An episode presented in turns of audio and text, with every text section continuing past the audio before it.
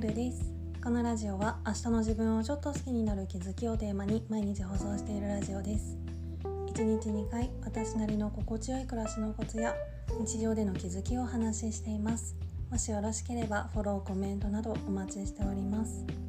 ということで今回は最近の部屋を散らかさないためのちょっとした心がけについてお話ししようと思います。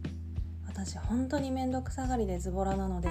気を抜くとすぐ物を出しっぱなしにしてしまって部屋の中がすぐぐちゃぐちゃになってしまうんですけど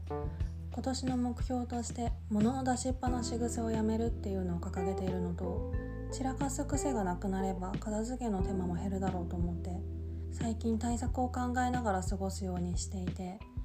ベッドをソファーベッドに変えて以来家にいる時の活動拠点がほぼソファーの上でそれもほぼ寝っ転がりながら過ごしてるんですけどこの姿勢だと例えば何かを食べた後の食器とか袋とかをシンクとかゴミ箱に持っていくハードルがすごく上がるんですよね。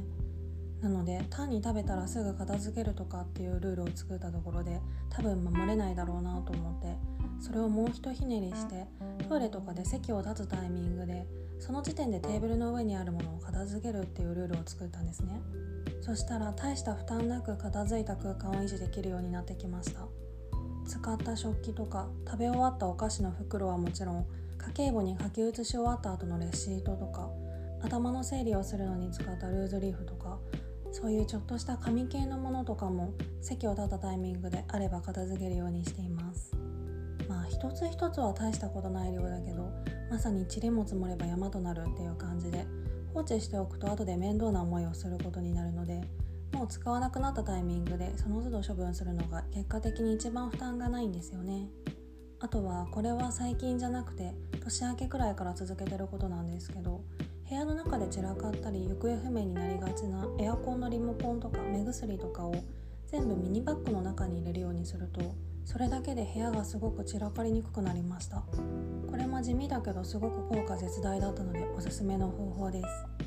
とはいえついその辺に放置する癖ってなかなか抜けなくて髪をセットする時に使った櫛とかは未だにソファーの上に放置してそのまま行方不明になったりもするんですけどとりあえず家の中ではトイレとかで立ち上がるタイミングをうまく利用して使ったものを片付けることと部屋の中ではミニバッグを持ち歩いてその辺に放置してしまうものをその中にひとまとめにするっていうのをしばらく続けて